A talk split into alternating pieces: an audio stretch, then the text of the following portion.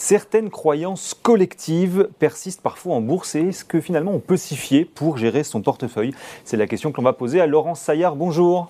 Bonjour. Journaliste au magazine Le Revenu. On sort tout juste de la période d'Halloween et effectivement, il y a un certain nombre de croyances qui parfois peuvent avoir la vie dure et ça ne marche pas tout le temps. Non, ça ne marche pas tout le temps, mais vous savez, on s'intéresse aussi au sujet parce qu'on ne le sait pas toujours, mais euh, euh, ces croyances collectives, elles animent parfois notre quotidien. Saviez-vous par exemple que euh, dans les compagnies aériennes, beaucoup d'entre elles n'ont pas de rangée numéro 13 Et d'ailleurs, un sondage qui avait été fait par l'IFOP en mai dernier mhm. montrait, qui était sur les Français la superstition, montrait que euh, deux tiers des personnes interrogées euh, avaient une croyance positive, genre euh, toucher du bois, voir une étoile filante, etc. et que à peu près plus de la moitié avaient aussi une croyance, avait des croyances négatives, genre le fameux sujet jamais de, table avec 13 personnes autour, autour de la table. Autour de la table. Donc on se dit pourquoi pas l'investisseur et c'est d'autant plus vrai qu'il y a dans le monde de la bourse le fameux jour des quatre sorcières, euh, donc euh, ce troisième vendredi euh, quatre fois par an, mhm. où en fait se débouclent les positions sur les, contrats à terme. un jour où en fait, on, normalement, il est conseillé de pas trop intervenir parce qu'il y a beaucoup de volatilité.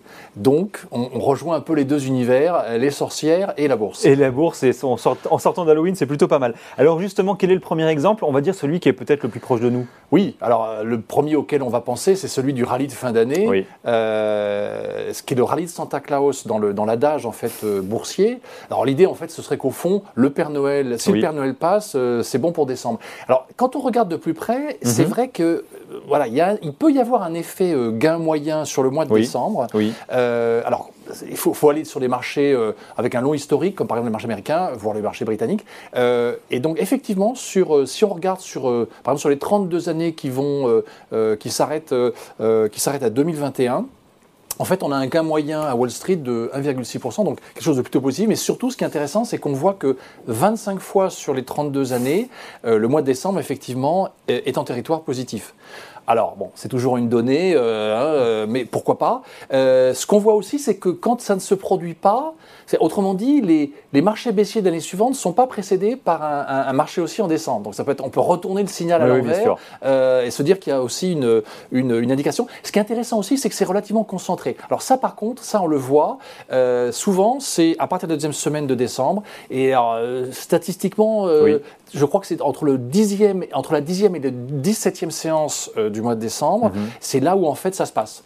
Euh, alors, est-ce que, alors bien sûr, si on modifie ensuite les périodes, c'est-à-dire si on va sur trois siècles, il, y a, deux chercheurs néo-zélandais qui ont fait une étude là-dessus. Eux, ils ont pris la bourse de Londres, ils sont partis sur 300 ans. Je ne dirais pas que je vais souscrire à leur étude sur les plus anciennes, la plus ancienne partie, mais sur la partie plus récente, ça semble plutôt marcher effectivement. On a un gain moyen qui est positif euh, sur les dernières décennies. En fait, ce qui est intéressant là aussi, on ne peut pas en tirer de conclusion, mais euh, les, chiffres euh, effectivement donnent des, indications, c'est qu'en réalité, on le sait tous, il y a aussi un effet en décembre de window dressing. On sait que les gérants veulent avoir en fin d'année dans leur portefeuille pour pouvoir l'afficher les valeurs qui ont bien marché et les valeurs qui sont en territoire positif et ils vont pas le faire au dernier moment. Donc ils peuvent commencer début décembre, deuxième semaine de décembre, les deux peut-être se rejoignent. Ce qui fait que là, on, est entre le monde de la croyance et puis euh, la réalité euh, du comportement euh, dans la gestion financière. et justement, c'est quoi votre avis malgré tout? Il y a quand même un petit peu de vrai dans cet adage? Alors, c'est vrai que l'adage lui-même dit qu'au fond, si le, si le Père Noël ne passe pas, c'est mauvais pour Wall Street et ça, va, la, baisse va arriver. En tout cas, en tout cas, statistiquement, ça se constate plutôt. Ça se constate Donc, en tout cas, sur celui-là, je dirais il y a un petit peu de vrai, on va dire. Il y a, un petit peu de vrai, mais moi, je, le je mettrais plus en avant, du coup, non pas cette croyance collective euh, liée à cet adage, mais voilà, ce phénomène, ce comportement euh, des gérants, des investisseurs, des opérateurs en décembre. C'est aussi la fin de l'année. Alors, on est vendredi, pas vendredi 13 aujourd'hui, mais vendredi 4. Euh, le vendredi 13, justement, est-ce que c'est jour de chance ou de malchance? Alors, en bourse, c'est plus faut pas le redouter, euh, parce qu'en général, le vendredi 13, on joue beaucoup là-dessus. Mmh. Ça arrive plus souvent qu'on ne croit, puisque ça arrive au moins une fois par an, et euh, maximum trois. Bon, on ne fait pas forcément attention à ça, mais voilà, ça arrive, euh, par deux fois par an. et d'ailleurs, la Française des Jeux en, joue, puisqu'il y, y avait même une étude de CSA cette année qui montrait qu'effectivement un tiers des personnes étaient jouent peut-être davantage, bien sûr, au, mmh. jeu de hasard à la Française des Jeux le, le vendredi 13.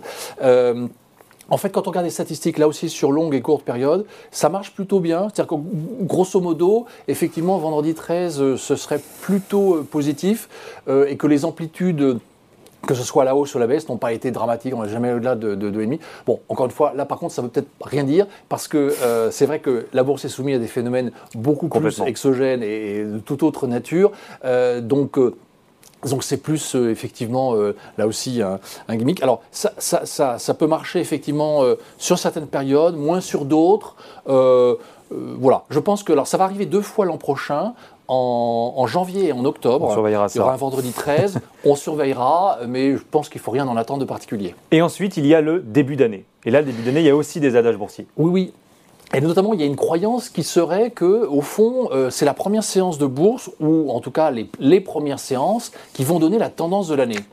Euh, alors là, quand on regarde là aussi euh, sur les, les statistiques, euh, il y a des fois ça marche, ça ne marche pas. Il y, a une période sur laquelle ça a très bien marché, c'est les 10 années de 2000 à 2009. Une période particulièrement mouvementée. Et c'est vrai que là, les, premières séances où la première séance était plutôt négative et que ça c'est, on l'a vu ce, ce, sur l'ensemble de l'année. Mais bon, là aussi, je pense que c'est une croyance qu'on peut garder, voilà, pour le plaisir et la distraction. mais par exemple, en 2022, la, la, première séance était positive. Vous voyez, donc c'est ça va pas dire une, bonne, une bonne indication. Euh, euh, voilà, l'idée ce serait que euh, c'est janvier nous donnerait au fond l'indication toute l'année. Je pense que là aussi on va rester uniquement sur. On va se souvenir de l'adage, mais on va. On va rester plus prudent malgré tout. Et puis il y a aussi les mois de mai et les mois d'octobre. Et oui, alors ça c'est des mois redoutés, hein, mai et octobre. Alors mai, il y a aussi un adage boursier qui est connu, hein, sell in May and go away, etc. On dit pas souvent la fin, mais alors en réalité c'est plus concentré qu'on ne croit puisque c'est vendez en, mai, prenez vos bénéfices partez et en réalité, c'est mais revenez pour le, derby d'Edsom, qui est euh, une course de chevaux qui a lieu le premier week-end de juin.